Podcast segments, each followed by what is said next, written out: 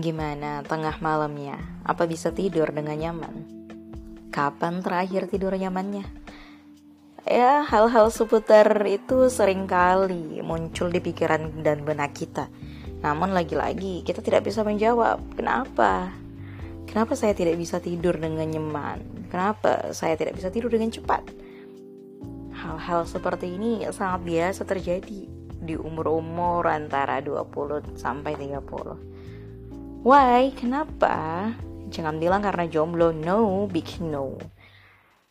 It's not about relationship, but ketika kita fokus kepada hal-hal yang membuat kita menjadi kenapa susah tidur, kenapa mata on fire terus, sebenarnya kita bertanya lagi kepada diri kita sendiri.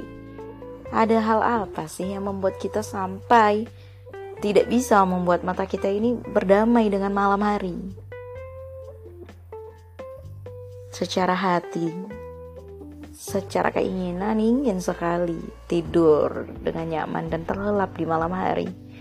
Namun, mata tidak bisa untuk diajak sinkronisasi dengan kemauan ini.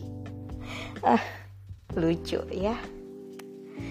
Beberapa orang menganggap untuk mengungkapkan rasa itu adalah hal yang sangat biasa tapi mengungkapkan rasa apa yang kita rasakan mengungkapkan emosi itu sebenarnya adalah hal yang sulit bagi beberapa orang.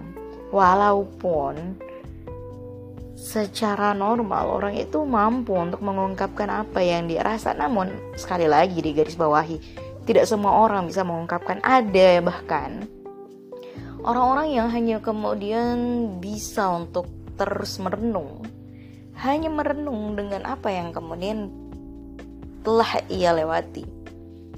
Mengapa demikian? Karena ia sangat-sangat tidak bisa untuk bagaimana mengungkapkan rasa, sehingga rasa itu membuatnya tidak nyaman. Padahal rasa di sini bukan soal melulu tentang percintaan ya, tapi segala feeling atau emosi yang kita rasakan di hari-hari yang kita lalui. Namun sangat susah untuk kita keluarkan. Ini seperti bom waktu yang kemudian terus dipacu, ditabung di dalam diri yang entah kapan bom waktu itu akan meledak. We don't know.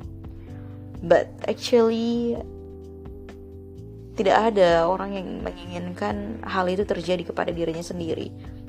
Beberapa orang tersebut ingin mengeluarkan emosinya, ingin melampiaskan emosinya apa yang ia rasa.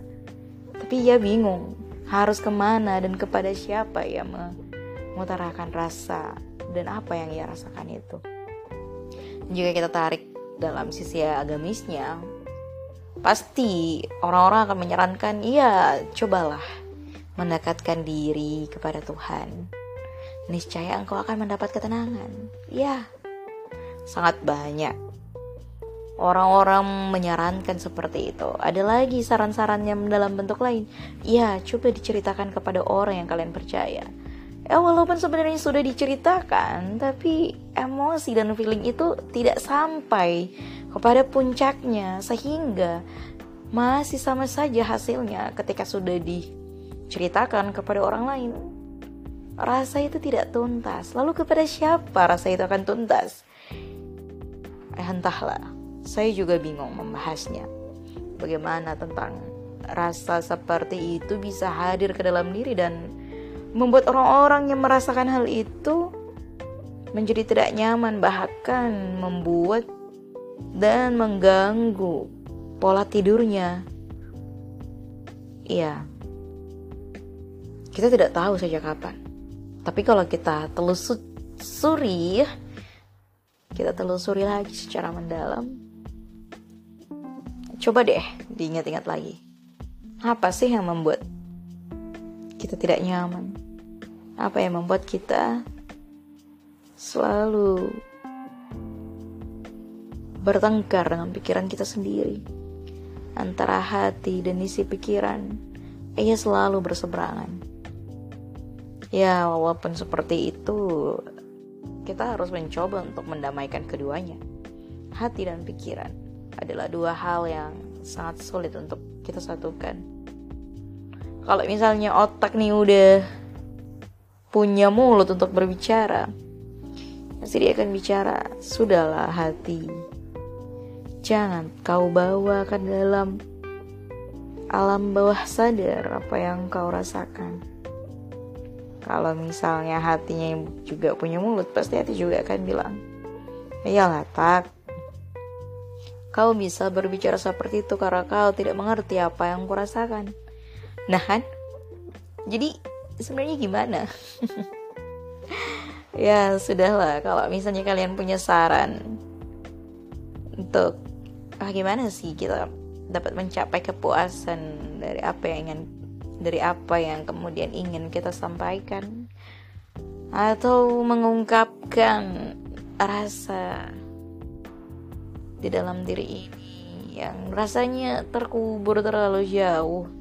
Entah itu karena dia takut untuk terungkap atau seperti apa itu juga susah untuk dimengerti. Tapi lagi-lagi this is not about relationship or falling in love no. This is about mental